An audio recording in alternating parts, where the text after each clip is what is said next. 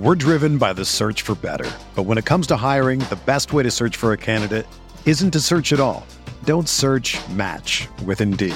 Indeed is your matching and hiring platform with over 350 million global monthly visitors, according to Indeed data, and a matching engine that helps you find quality candidates fast. Ditch the busy work. Use Indeed for scheduling, screening, and messaging so you can connect with candidates faster. Leveraging over 140 million qualifications and preferences every day, Indeed's matching engine is constantly learning from your preferences, so the more you use Indeed, the better it gets. Join more than 3.5 million businesses worldwide that use Indeed to hire great talent fast. And listeners of this show will get a $75 sponsored job credit to get your jobs more visibility at Indeed.com slash BlueWire. Just go to Indeed.com slash BlueWire right now and support our show by saying that you heard about Indeed on this podcast. That's Indeed.com slash BlueWire. Terms and conditions apply. Need to hire? You need Indeed. This podcast episode is brought to you by Coors Light. These days, everything is go, go, go. It's nonstop hustle all the time. Work, friends, family expect you to be on 24 7. Well, sometimes you just need to reach for a Coors Light because it's made to chill. Coors Light is cold lagered, cold filtered, and cold packaged. It's as crisp and refreshing as the Colorado Rockies. It is literally made to chill. Coors Light is the one I choose when I need to unwind. So when you want to hit reset, reach for the beer that's made to chill. Get Coors Light in the new look delivered straight to your door with Drizzly or Instacart. Celebrate responsibly. Coors Brewing Company, Golden, Colorado.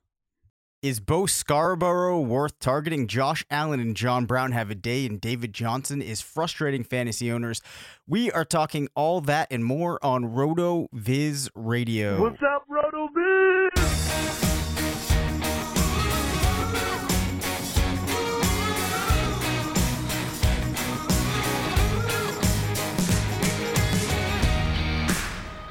Hi, everyone. Welcome to RotoViz Radio. I'm Dave Caban, Senior Fantasy Analyst at RotoViz. I'm joined by Matthew Freedman, the Editor in Chief of Fantasy Labs, part of the Action Network. This podcast is brought to you by Untuckit and My Bookie.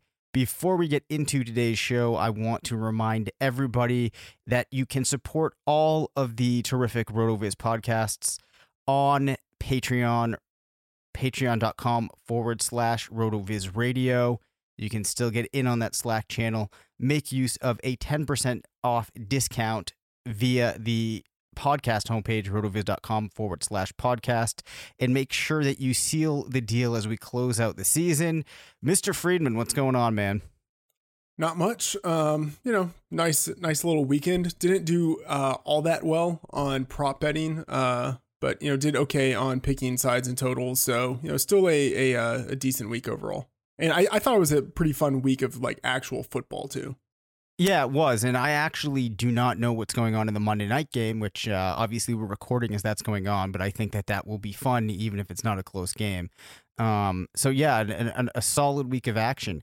Let's just start off with what might be a pressing question for some people. We have former Alabama running back Bo Scarborough rushing for a team high 14 Lions rushing attempts, only 55 yards, but he did score a touchdown. The obvious question here is Can Scarborough make a significant difference for fantasy teams as we approach the end of the season? Uh, man, I don't know. Maybe like he's like the classic like zero RB who comes from nowhere. Um, but like people do know who he is because he played at Alabama. Um, was drafted last year and did like you know absolutely nothing in the league.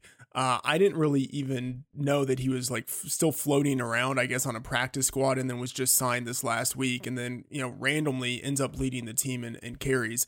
Um, I think the fact that they don't seem they being the Lions don't seem to be sold on Ty Johnson or DJ McKissic. Uh, gives some credence to the idea that Bo Scarborough could be the guy because it, it seems like they're wanting to give opportunities to someone. And last week it was Scarborough, and he seemed to make the most of that chance. So, uh, you know, saw 49% of the offensive snaps. Maybe he can keep that going. Um, I think if you are desperate at this point, then you are probably still looking to spend uh you know FAAB money and maybe you spend that on him but you probably don't have much money because you probably spent it all on Brian Hill last week. So you know like maybe you uh you can add him. If you can sure. Um if you're desperate enough to start him I I mean I guess go for it. But uh you know so so much is unknown with this situation and Detroit isn't really all that good of a running team anyway. So like I wouldn't want to have to rely on him but uh, I mean, could we see him have, you know, like 500, 600 yards over the rest of the season? Like, yeah, that's possible. Yeah, so just to give everybody a quick background on the type of player that Scarborough is, uh, weighs 228, so he is a pretty big guy. Ran a 4.5, 240. Shuttle time was 4.34. Did not run the three cone broad jump of 129, bench press 14, vertical 40 inches, went in the seventh round at pick 236. And in the box score scout uh, sim search, he's compared to players like Spencer Ware, Chris Carson, Jordan Wilkins, Jonathan Williams, Mike James, Alfred Blue, that type of player. Yeah, he's, um, he's think, poor man's Derrick Henry. Yeah, yeah. I mean, not quite as big, I don't think, but yeah. I think that's a fair comparison to draw. Yeah, I mean, not as big, not as athletic, not as productive in college, wasn't drafted as highly, but like that's the type of runner that he is. Yeah, so I mean, I think the thing to keep in mind here is I don't think that in that Lions offense you're going to see a running back that gets inserted at this point, particularly Scarborough, be the type of guy that's going to be scoring 20 points a game for you, but 10 is realistic. And like Matt said, I think at this point in the season, there's going to be few players that, if you're really looking to fill that running spot, that are going to become available. So I, I think I'm fine with people spending a fair amount of FAAB money to go out and acquire him. I mean, one of the biggest things is this is a back in a Ryan Driskel led offense. So yep. you shouldn't be all that enthusiastic. Yeah, definitely not. I, I think though that it's worth mentioning um, Derrius Guice, who we saw have a 45 yard receiving touchdown yesterday for the Redskins, just seven carries, average 3.4, which is better than Adrian Peterson at 2.8. Is Derrius Guice a better option than Bo Scarborough? Uh, man, probably not um, just because I think Adrian Peterson is still going to see at least 10 carries per game. Um, and uh, I mean, guys, he got his production really on only on one reception, and like we cannot count on that moving forward. So, uh, yeah, I think I'd probably go with Scarborough, even though like I think Guice is the better player. Yeah, I think that I agree with you. I mean, obviously, you're looking at um, a pretty large gap in what the teams might perceive of these players. But like you said, Guice is going to be competing with Adrian Peterson, who has been pretty good this season. Guice hasn't had a chance to really prove himself game over game. Um, and like you said, though I do think he's explosive, a lot of what we saw from him yesterday came on a single play. Hey, and, sorry, I, am going to derail us, Matt Kelly okay. style. Random yep. question. Yep. Uh, I think a lot of what has happened with the Vikings this season is based on uh, improvements they've made to their offensive line and then improvements they've made in their scheme with the addition of Gary Kubiak as an advisor. So, with that kind of laid out as the groundwork, what do you think Adrian Peterson would do if he were with the Vikings this year as their lead back? Wow. I'm going to be honest with you. I think that one could reasonably estimate that he maybe achieves about 85% of the production of Dalvin Cook, definitely in the running game, maybe even 90, 92, 95. You know, the passing um, aspect, I don't think we could see quite as much production from Cook, but I do think that if Peterson's on the Vikings, you re- very realistically could be looking at a top 12 fantasy back. Yeah, I mean, I I think um I think those numbers are optimistic but I still think that uh like the spirit of your answer is correct. Like I think he would he would maybe like 80% of Dalvin Cook rushing and then maybe like 60% even 60% as a receiver sounds high cuz I think they would probably have someone who would play more of like a receiving back role. But Fair, yeah, yep. like like I think he would at the end of the season, he would probably have 1200 yards like maybe maybe even a little bit more if he's able to stay healthy which is a, a, big you know conditional there but uh, yeah, I mean, I'm amazed at what Peterson did last year. I don't think he's really looked all that great this year, but I'm still amazed by what he's been able to do. And if he were playing on a team that were, uh, you know, at least like semi competent, um, yeah, I mean, I think he would be another thousand yard rusher, which is just, I mean, that's uh, kind of unfathomable to think of, but I think that's true.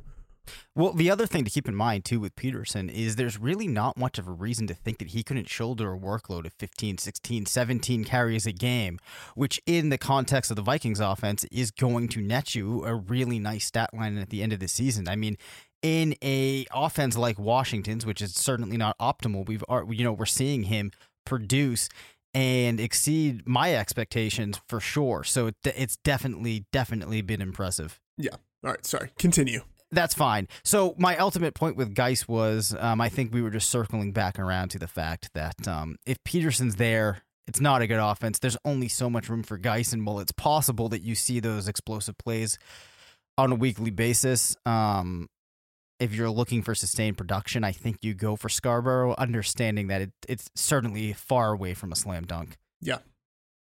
The other thing that I do want to talk about uh, for those of you that watched any of this Washington uh, New York Jets game. Sam Darnold with four touchdown passes. Ryan Griffin leads the charge with five recs, 109 yards. And I bring this up because Chris Herndon will not be coming back. He's on IR. And as I wrote about recently, the Jets have the most favorable tight end schedule to close out the season. Some good matchups in the fantasy final. So I just wanted to mention Ryan Griffin, who has been pretty good over the uh, last maybe five or six games. Yeah, I mean, I don't know um, because I don't actually listen to the, the uh, Fantasy Flex podcast on uh, the Action Network. Like once it's published, like I don't listen to it because I was on the show. You know what right, I mean? Like right. sometimes I listen to parts of it just to see what was kept and what wasn't. But so anyway, I haven't listened to last week's episode uh, with Matt Kelly, so I don't know if this part actually made the show. But like we were on a uh, a schedule and we were getting very close to the deadline, and I was about to wrap it up, and Matt Kelly was like, "Let's talk about Ryan Griffin," and I'm like, "No, I don't want to talk about Ryan Griffin. I just want to get off of the show." Uh, and I and, and, so like he took that as like me saying like no I don't want to talk about Ryan Griffin because he sucks. So oh, when yep. Ryan Griffin went off, I was just like great. Now Matt Kelly's going to be all up on social media talking about this, and sure enough, he sent a Top Gun gif. Anyway, uh, so I, I feel like I'm I'm saying that to set up what I'm about to say, which is um I actually like I liked Ryan Kelly uh, sorry, Ryan. I said Ryan Kelly. Uh, Ryan He's in Griffin, your head, man. Yeah, uh, I liked Ryan Griffin early on in his career as like a potential Gronk uh, type of player because he uh, had so many touchdowns. Let me rephrase that. He had a high market share of touchdowns uh, in college, especially his senior season, like sixty percent. Like he was like their their pass catching touchdown offense. Um, but you know we haven't seen anything from him to date in his NFL career. And like, I think he's like 30, like he's old, but sometimes these older guys, you know, just takes him a long time. And you'll have these random guys who are old who break out. That might be what we see out of Ryan Griffin. As you said, like his upcoming schedule is pretty decent. Yeah. Did, did Ryan Griffin go to UConn? Yep. Okay. I could not recall. Yeah. Um, I don't really have anything to expound upon there with him having gone to UConn. But anyways, yeah, I think I mean all the greats go to UConn. yes, exactly. Dan Orlovsky, I can name. Can you name any other players out of UConn that are in uh, the league currently? Or Orlovsky well, isn't. But. I mean, uh, not in the league, but uh, Jordan Todman, of course. Oh yes, how how could I forget? I mean, love Jordan Todman. Uh, I'm once this show is done, I'm definitely popping onto the Rotoviz search and looking up Freedman, Jordan, Todman, seeing if I get anything. Uh, I think I probably wrote some articles. I mean, I I thought he had a real chance to break out, and uh, he did have some great games uh, in the preseason for people who were into preseason DFS like five years ago. All right. Well, I will be on the lookout for that. But first, we are going to take a quick minute to give you some very important holiday information from one of our sponsors. The holidays are almost here, and you know what that means gifts. And what better gift to give to yourself, even, than a stylish shirt that just fits perfectly. Unlike most brands, untucked shirts are actually designed to be worn untucked. If you've seen somebody rocking an untucked button down, you know that they just look bad. That is because the shirt was not designed to be worn that way. They're anticipating that you're going to tuck, but you want to go untucked. It's the right way to do it. And thankfully, there's Untuckit, the original button down shirt, actually designed to be worn untucked. No matter your size or your shape, Untuckit shirts always fall at the perfect untucked length. And with the holidays near, there's no better gift to give your dad, a friend, or yourself even who needs an upgrade in the shirt department, an untucked shirt. It is the gift to go to. I get frustrated when I'm going out looking for shirts. I can never find anything that fits me. But with Untuckit, I can customize the shirt to my exact dimensions. With more than 50 plus fit combinations, Untuckit shirts look great on me. They'll look great on tall, short, slim, and athletic guys of all ages.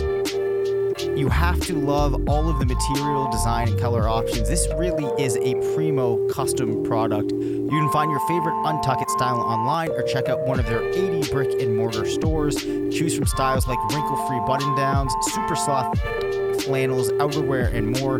With Untuckit, your shirts will never look baggy, bulgy, too long, or too big again, and their website is so easy to use. And they have a page devoted to helping you find your fit, making that process simple and quick. So, whether you're shopping for the perfect holiday gift or just trying to craft a smart, relaxed style of your own, Untuckit is the way to go. Visit untuckit.com and use promo code BLUE for 20% off at checkout. That's untuckit.com and promo code BLUE for 20% off. Okay, Matt. Last week we said we were going to do it. We are going to regroup on Kyler Murray to set the stage 55% of his performances have been QB1 performances. And I'm going to read off his finishes in terms of point totals. Really, only two duds so far 24.7, 19.8, 19.5, 18.8, 28, 32.2, 8, 12.3, 25.5, 30, and 28.2. I'm going to give it to us on this one. I think that Murray has panned out for the people that invested in him. Yeah, I mean, we uh we're getting a quarterback who right now is, I believe, like number 10 in fantasy scoring points Yep. per game, like in that neighborhood. Um, I think he will do even better moving forward. Uh, in his two games against the San Francisco uh, Giants, not the San Francisco Giants, I am way off. In his two games with the San Francisco 49ers. Dude, are you Uh, like doing baseball projections over there? Like, what's going on? yeah, no, I'm just I'm off. Uh so uh two games against the 49ers, he was a, a QB1 in fantasy both times. And I think the 49ers if if the Patriots don't have the best uh trio of cornerbacks in the league, like right now the 49ers do. Um or maybe the Ravens.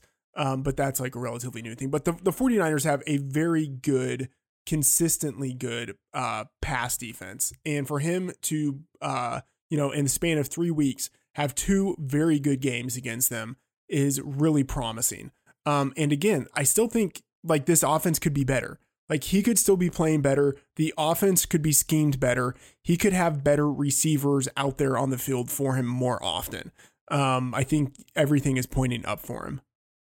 Yeah, it definitely is. And the play volume has been there, even though it looked like that might not be the case early on, because he does rank third in attempts, which has allowed him to be two in completions. Completion percentage is only ranked 20, but he's nine in pass yards, 16 in passing touchdowns.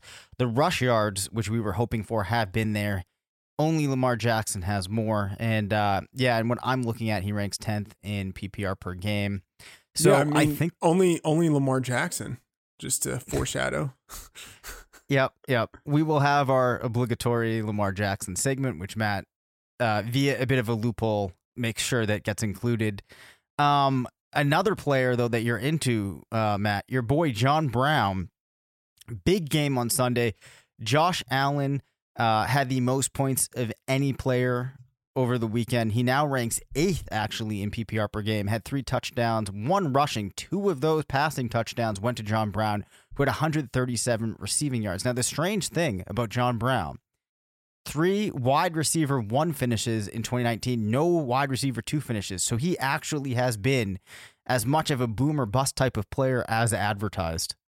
Yeah, and I'm imagining he has three games this year with touchdowns. I'm imagining that his three wide receiver one finishes uh, have been those three games, and then otherwise, uh, he's been, as you mentioned, like a um, like a quote unquote bust, but he's actually been like a relatively high floor player, like a high floor bust. Like he has at least 50 receiving yards in each game this year.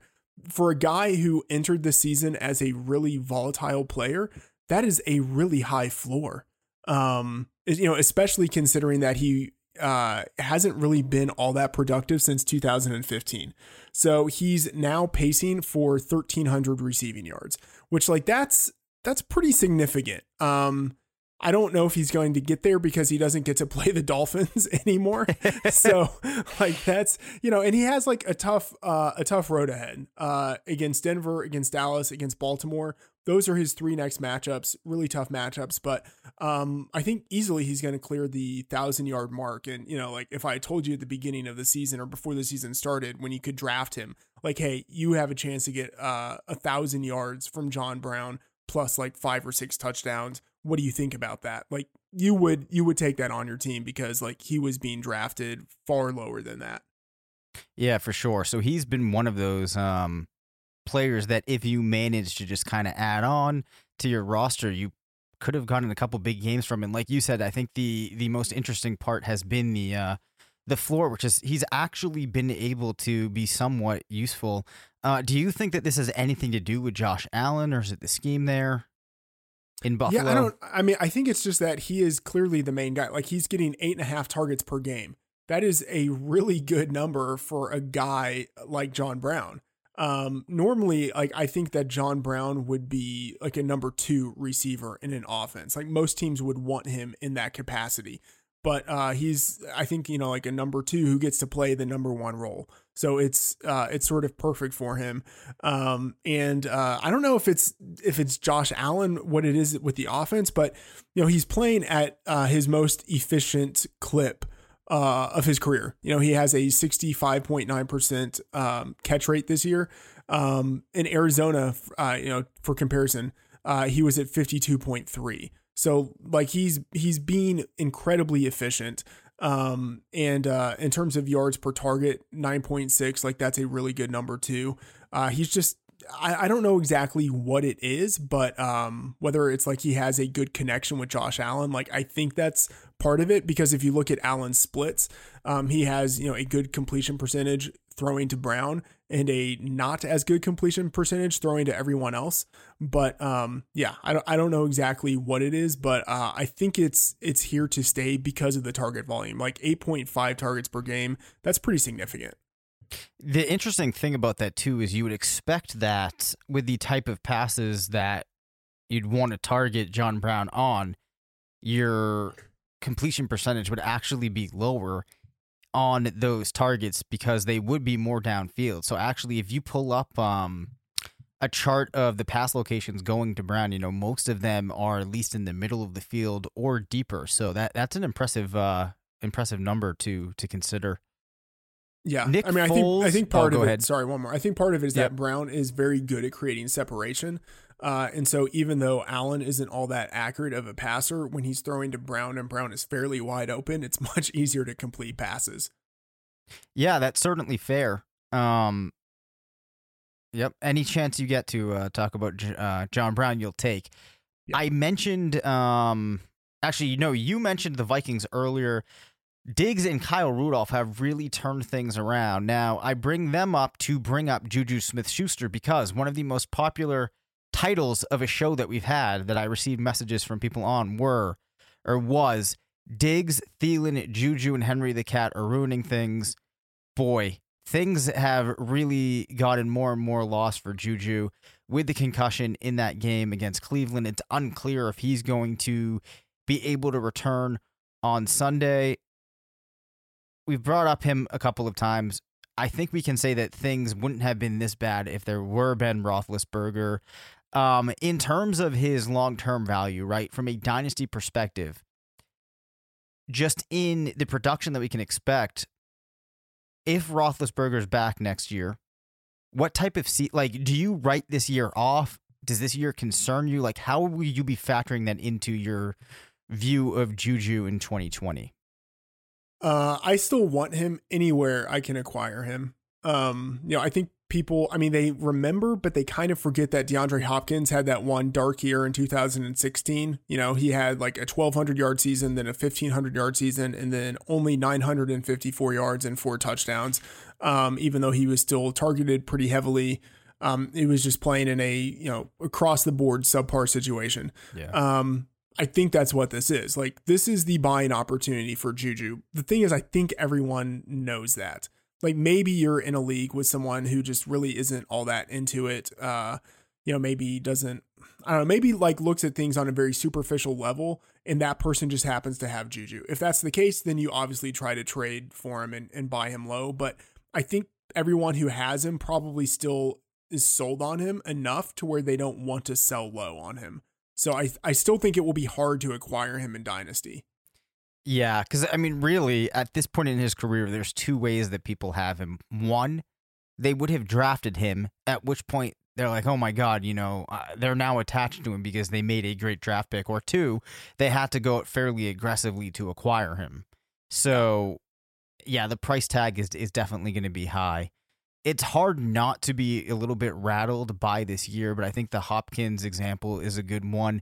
And a player with the potential like he has I just don't think it would make sense to give up on this prematurely. I definitely wait and see what happens next year. You know, maybe we won't be positing him or positioning him as the wide receiver one, but it's still no, very I'm, I'm back. I'm back to wide receiver one next year. Back to wide. Okay. no, absolutely not. But uh, I'm still very bullish on him. Yep. Nick Foles, first game back. DJ Chark in that game, eight recs on 15 targets and two touchdowns. That has to be encouraging for DJ Chark. Owners also, Chris Conley uh, was the number two on the team with eight targets. Yeah, I mean, um, what's really encouraging is the 15 targets. I mean, the eight receptions, the two touchdowns, the yardage, that's nice. But the 15 targets, like that is he's obviously not going to get 15 targets each week, but um, I do think it's reasonable to assume that he will be the number one wide receiver going forward. And uh, we've at least seen that um, he and Foles have enough chemistry, or you know, just kind of regardless of whoever is the quarterback, he on his own is talented enough to be able to do whatever he needs to do as long as he gets his target volume. Yeah, definitely, definitely encouraging. Um, well, we are coming to the spot where you will get to talk about Lamar Jackson because that is the Ravens ultimately just destroyed the Texans over the weekend. We briefly talked about this before we started recording. Did you see this coming? Uh, I'm okay. So no, not to this extent, but uh, I am just really impressed with this Ravens team and their defense. Like, what is really changing it for me is that the defense is coming together. Uh, with Jimmy Smith back, with the addition of Marcus Peters as the other outside cornerback and then moving Marlon Humphrey into the slot. Like they just they have a really strong trio of starting cornerbacks now. Um, and with those three, they can really dictate um, a lot of what the opposing offense is able to do. Um, because they are, it's kind of like a, a Patriot style type of thing now with what they're doing, where um they're i mean they're not playing um like shadow man where they're just matching up guys and then moving them around the formation but those three guys are really locking down their receivers. So that means that the ravens are able to bring up uh safety help and uh and, and do a lot more in terms of like rushing the passer and playing to stop the run and things like that. So their defense uh, has really amplified what they're doing and uh that makes it easier for them on the offensive side of the ball to run, which I think normally is a bad thing, but Lamar Jackson running the ball is almost as good as any other quarterback throwing the ball.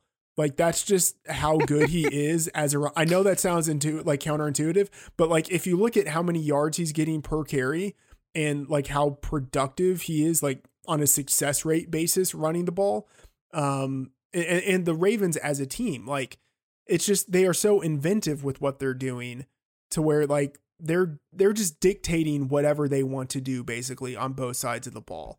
Uh, and I, I I said on Twitter earlier today that um uh, that Russell Wilson, like given that the I know I'm kind of changing gears here a little bit, but given that That's Russell fine. Wilson and the Seahawks are they they started as two and a half point dogs this week to the Eagles. Like uh, I know this sounds kind of backwards, but like I don't see how Russell Wilson wins the MVP award. Like uh, Lamar Jackson, I I think is going to win it, and like I I'm writing a piece on it now. It'll probably be out by the time that this podcast is posted on why I think Lamar Jackson is going to win instead of Russell Wilson. Um, kind of long story short, uh, if you if your team is getting disrespected to the point that you are a two and a half road dog against a five and five team, people do not think that your team is good enough to go far into the playoffs. And if they don't think that, you are not winning the MVP award.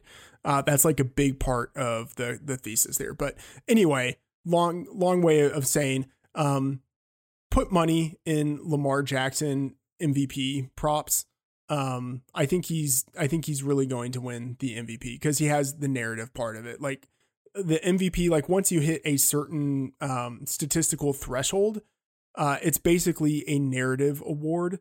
Um, and Lamar Jackson is the story of 2019. Um, so you know, I think put money in it now. Uh, the odds are almost certain to get worse. Like every, every time he gets a win, the odds just go more in his favor. And this is a team that looks like it's just going to continue to win.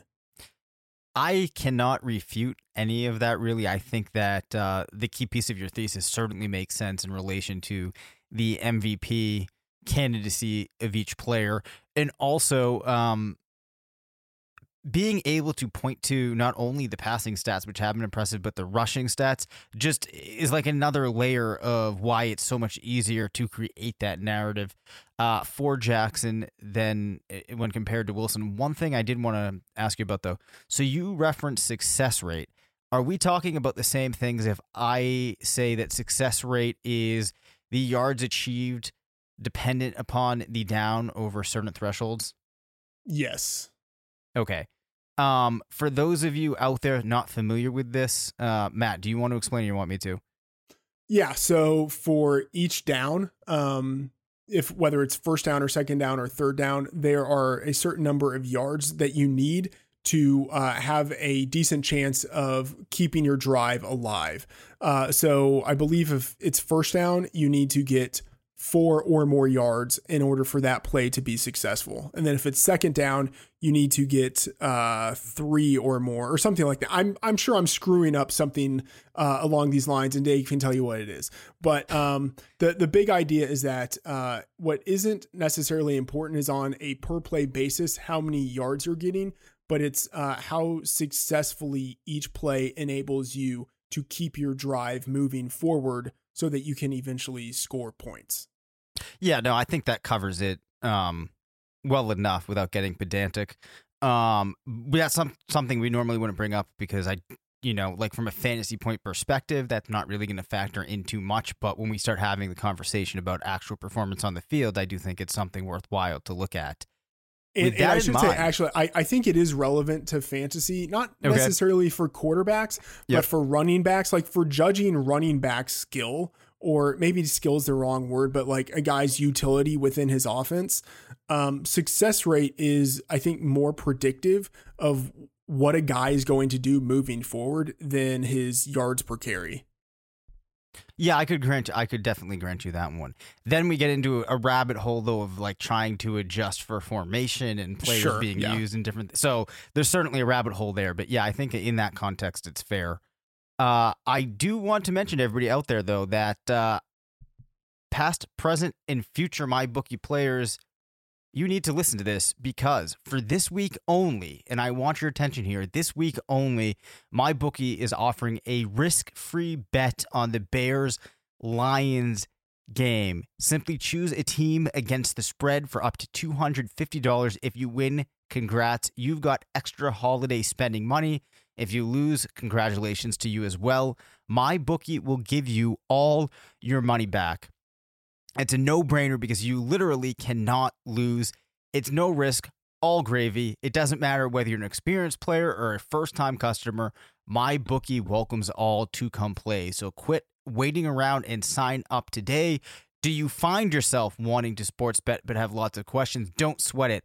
MyBookie's patient customer service team can walk you through the process. And the best part is, if you join now, you still have one last shot to take advantage of their incredible sign up offer. Just log on to mybookie.ag and make your first deposit with promo code RotoViz, and MyBookie will match your deposit dollar for dollar to jumpstart your bankroll. And that's on top of the risk free bet. Let me repeat here. That's a guaranteed deposit match and a risk free bet for this week only. So if you're a true football fan, you don't want to let this opportunity pass you by. You simply can't lose. Make sure you do your part to support your team this season. Hop on the gravy train and get in on the action with MyBookie. You play, you win, you get paid uh, Dave, to jump in there just as a point of order, uh, the Bears Lions game, I know they said it's for this week only, but that game is uh, next week for Thanksgiving. That's uh, the early Thanksgiving Day game. So uh, it extends into next week. Okay, that is a very good thing to uh, to bring up here. I actually have not looked uh, heavily into the slate of games for Thanksgiving, which normally uh, I focus on that, like just from a watching perspective. What are the other games? You know, off the top of your head? Yes, I do. Um, it's Bills Cowboys is the second game. Uh, Cowboys obviously hosting. Yep. Uh, they should crush the Bills, hopefully. Uh, and then the Saints visiting the Falcons. So I think that will be a, a pretty good game. Yeah, that's a pretty fun slate of games. Um, Moving along, Jonathan Williams for the Colts, 13 carries, 116 yards, no touchdowns though in a game in which Indy scored four. Of course, Marlon Mack also rushed 14 times for 109 yards. Any reason for people out there to be excited about Williams? Yeah, I think so. Um, because Marlon Mack uh, looks like broken wrist or broken hand situation is going to be out for a while. Uh, the one thing that would give people pause is Jordan Wilkins was out. I would assume that once he is back, he is the lead back, but because Jonathan Williams played so well, they might go with him. So uh I don't know. It's a weird situation because I think like offensively, it would be better to have the running back there as opposed to the running back in Detroit. But um because uh, there's like not a, ne- a Nyheim Hines, there's not a Jordan Wilkins in Detroit. There's maybe more of a possibility for Bart uh, for Bo Scarborough to establish himself there. Whereas I still think in a best case situation, Williams would be splitting carries with Wilkins. I, I might be wrong though. So like I think you kind of have to decide what it is you want to target. Do you want to target the guy that you think has the better chance of getting more volume or target the guy who is in the better offense and hope that he can actually get the volume? Yeah, that's probably a, a fair way to frame it. Another backfield worth talking about the Eagles. Boston Scott saw seven attempts. Miles Sanders saw 11. I think this is worth bringing up again because it does seem, and I know that Philly has a proclivity, if you will, for using multiple backs. Also, it's too bad to see Darren Sproles out and maybe uh, having played his last game. Yeah. But but why don't R.I.P. Eagles... our uh, our Darren Sproles investment? yeah, yeah, that did uh, panned out kind of for one week. But wh- what what is the deal here? Like, why won't the Eagles just let Miles Sanders run away with things? I have no idea. Uh, I mean, really, maybe they like Boston Scott more than people think they should. Uh, you know, maybe Sanders just isn't getting it done in practice or whatever, or maybe they just really want to be like a, a two to three backfield committee so that they can try to keep their guys um their guys healthy. I don't know. I really don't know. It's frustrating as a fantasy owner of Sanders and also somebody that wanted him to to have a, a good career. I think though the key thing here is as we extend into next season, I don't think anybody's going to be writing off Sanders. Uh, but if you look at a player like him, you know, it's funny how people wanted to keep pushing for Ronald Jones this year, and there's been very mixed results on that. Like, I wonder going into next year where pe- where people are going to put Sanders, like how much of a downward correction they're going to have for him. Mm, that's a good. That's a good question. I think a little bit of it is going to be correlated with draft position this year. So uh, I think people kind of bid him up enough this year to where he's been fairly disappointing. uh, and that that could impact where he goes next year. Whereas like with Ronald Jones, um, he wasn't as hyped as Miles Sanders was, um, and so I think it's a little bit easier to kind of be forgiving of what he did last year. But um, yeah, I don't know. Like I'm still I'm still interested in him long term. Like I I still would want to get him and if like if you could trade for him in dynasty, like I would I would do that. Yeah, I think I'm on board with that as well because it was such an impressive profile. Granted, as we talked about many times, the college profile was unable to be super impressive because of the fact that he was behind Saquon Barkley for so long. Winning his chance, he was awesome, but athletically, very good player. Um, so I will be still probably trying to trade for Sanders in the offseason as I didn't get him on too many teams. The situation isn't my favorite, but uh, as we've talked about, sometimes if you really think a player has enough talent, you you just need to ride it out for a couple of years. The 49ers backfield, a very confusing one. Tevin Coleman will have a big week and then just completely disappears. Raheem Mostert, same thing, did nothing over the weekend. Matt Breida, struggling with some health issues. Do you have any insight for me on what to do with these 49ers running backs? No. I mean, Tevin Coleman, um, I think it's a situation where it just kind of didn't work out, and there are these random games sometimes like that. But uh, I mean, I think if you have him, you still roll with him uh, in DFS. I think he's always interesting. Uh, Green Bay hasn't been all that good against running backs this year, so uh, I think in Week 12 it's still a pretty decent situation for him. So the the funny thing is too, and I'm looking at the freshly produced GLSP projections for the coming week, and Tevin Coleman ranks one, two, three, four, five uh, for running backs this week against against Green Bay. So it, it's digging him for this week. So we'll see if maybe he can bounce back. Does have a very wide range of outcomes though, as one might expect. Um, before we close out, and this was not on the show sheet, Matt. Kenyon Drake, we probably should mention. Um, how confident at this point are you about using him on a week to week basis, given the fact that it seems like David Johnson, it's very hard to discern what's going on there? Yeah, I mean, I don't know. Is it that hard to discern what's going on? Like he's just he's not getting used anymore. Um Is he hurt? I guess that's the. I mean, how I mean, he's, he? I don't I don't think he's fully healthy, but I think he's healthy enough to play if they needed him. I think he's just zapped. Like his uh his mojo is gone, Austin Power style. Um, Oh, God. So you know, like I just he has he has no lateral agility. Um he has no explosiveness. So it's like what what is he at this point? Um he's basically like a thickly built wide receiver who's playing running back. So um yeah, I, I think he's going to continue to see usage similar to what he had last week, which was like eight snaps and no opportunities. so I don't know. Yeah, I think I think you roll with Kenyon Drake. Um yeah, I mean I, I, think he's he's their lead back moving forward. this is uh devastating on multiple levels. Not only uh, for those of us that own David Johnson, but also now the only way that uh, David Johnson can can spring back to life here is if Heather Graham uh, proceeds to have intercourse with Fat Bastard and try to pull uh, some mojo out of his out of his ass, as I believe what the scenario in the movie was. Yeah, uh, I think you you really must have uh, enjoyed that scene because you recall it with much more vividness than I can muster. Well, I'll tell you something. I was in sixth grade when the second Austin Powers came out, which was like the perfect age for it.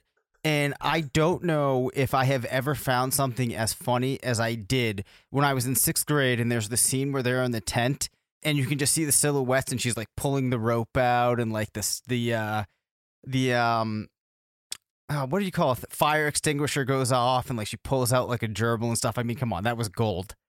Oh yeah, it was great. So yeah. Um, do you have anything else to offer us before we close out for the evening?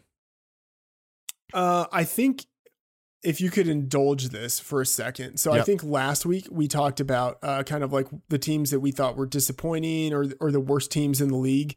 Um, let's quickly revisit this because the Redskins looked so bad last week. Uh, and of course, I think the Bengals were on bye, but they look bad basically any time that they play. Yep. Uh, and uh, and then of course the Giants are in contention there. Uh, the Dolphins are in contention to be the worst team, even though like they are playing pretty hard. Um, who do you think is the the worst team in the league right now, or the worst couple of teams? And what would you do to try to rebuild them? Oh boy, that's a great question. I I I think that we can rule out the Dolphins because it's unclear to what extent they could be better if they tried. Um the Redskins seem like the obvious answer uh to some extent, but ah, gosh. I You think they are worse than the Bengals? Uh, no, I was going to come back and say I actually think it's the Bengals. Yeah. As far as what they can do to make things better, um, well, it's kind of late. They already missed the window on trying to move AJ Green, right? Um, yeah. Oh gosh, I, I really don't know what they can do besides. I I have I don't have any good answer. I would say clean house, but I don't know if that's really gonna help things. Um, I guess they have to just basically try to start off by securing a quarterback, but I don't really think that's the approach I would really take if I were like a GM and sitting down trying to fix this team. Really? So you don't think you would take? I mean, they're. It looks like right now they have a very good chance of having the number one pick. Um, you don't think that if you had the number one pick, you would go for a quarterback right away? Well, I guess it actually does work out well in the context that they will have that first pick. Um to be honest, I don't know. I don't know. I'd have to see I'd have to evaluate this quarterback class. I wouldn't be opposed to trying to trade that pick and make things work, which I know this sounds crazy, but for me, lots of times I really question if it makes sense to go for the quarterback because you have such a low probability of really hitting on that passer that if I were really trying to rebuild a team, I think I would start by trying to build a strong offensive defensive line, get my team into better condition, and then make a move for a more proven passer. Yeah, I think that's I think that's fair because I think if you if you do it that way, maybe your team still sucks enough to where you can get a rookie passer uh, in the first round next year, or maybe your team is good enough and you can uh, like sign someone or trade for someone who's kind of like a a discarded uh, veteran, and with a good enough team around him, you can maybe still make something happen. Kind of like um I don't know, like Case Keenum a couple of Yep. years ago with the Vikings, something like that. Um, for the Redskins, there's going to be a quarterback there that they can take if they want, assuming they have the number two pick. Um, would you, if if you were the owner or the general manager, or however it is that you had a, a role to make decisions in that organization, would you move on from uh, Dwayne Haskins, or would you want to keep him, give him another chance, and because he's started only two games, give him another chance and maybe draft like uh, the best defensive lineman in the class or something like that? Yeah, I think I probably would do that. And it's really hard at this point to know what you have in Haskins. But likewise, any player that you're probably going to be bringing in to replace, I think it's going to be hard to make a case that you have substantially, that the information that you have, you're able to substantially say that that player is that much better than Haskins. Um, of course, this could change in what we see from Haskins through the rest of the season. But are you really maximizing your odds or, or really shifting things significantly that you're going to have the quarterback? I'm not sure that you are, especially because Haskins did have such a strong profile coming out of school, in my opinion.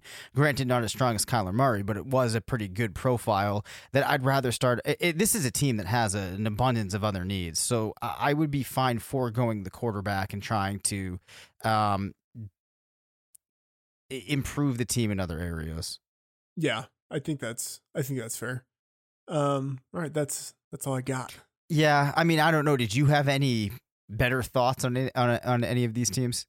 Uh, I think I'm relatively where you are, but I mean, I think the Bengals have to take a quarterback. um just in terms of even like fandom because like that's the thing I never really want to think Yeah. about in terms of like franchise building but Yeah. uh like perception is an important thing. Okay, but I have the answer for the I have the answer here. This is what you do, right?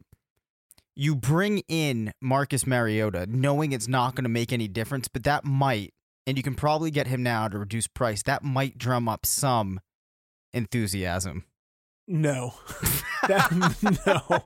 No one is going to be no fan is going to be excited about bringing in Marcus Mariota. Like at that point you might as well just keep Andy Dalton.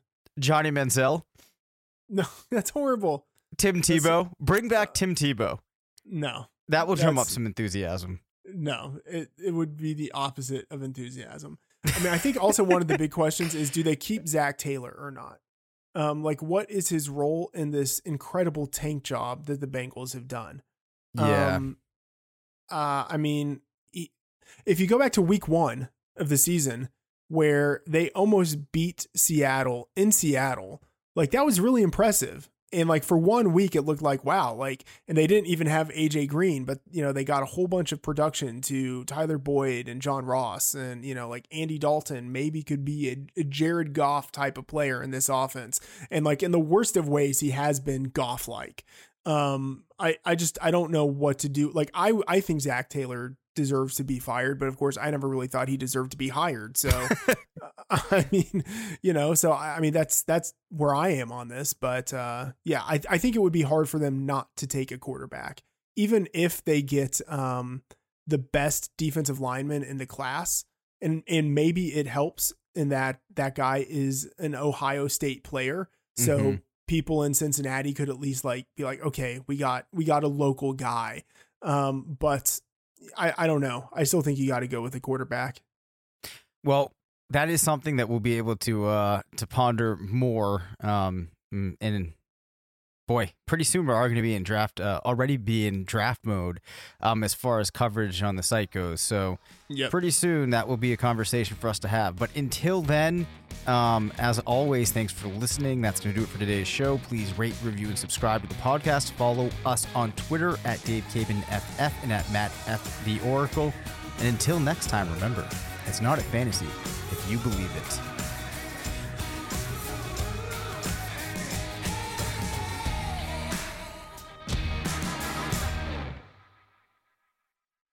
Sugar Ray Leonard, Roberto Duran, Marvelous Marvin Hagler, and Thomas Hearns.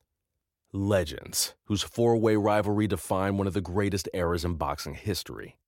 Relive their decade of dominance in the new Showtime sports documentary, The Kings, a four part series premiering Sunday, June 6th, only on Showtime. Everyone is talking about magnesium. It's all you hear about. But why? What do we know about magnesium? Well, magnesium is the number one mineral that 75% of Americans are deficient in. If you are a woman over 35, magnesium will help you rediscover balance, energy, and vitality. Magnesium supports more than 300 enzymatic reactions in your body, including those involved in hormonal balance. From functional medicine doctors to mental well being and female hormone experts, we all know that magnesium is the one mineral to improve all aspects of well being and health. But which one? Magnesium Breakthrough from Bioptimizers, the trusted choice recommended by leading experts with seven best absorbed forms of magnesium to ensure your body receives the support it needs for overall well being. Go to bioptimizers.com slash balance today and use code BALANCE10 for 10% off. Support your journey to wellness at B-I-O-P-T-I-M-I-Z-E-R-S dot com forward slash balance. Magnesium Breakthrough from Bioptimizers, your foundation to optimal health and vitality.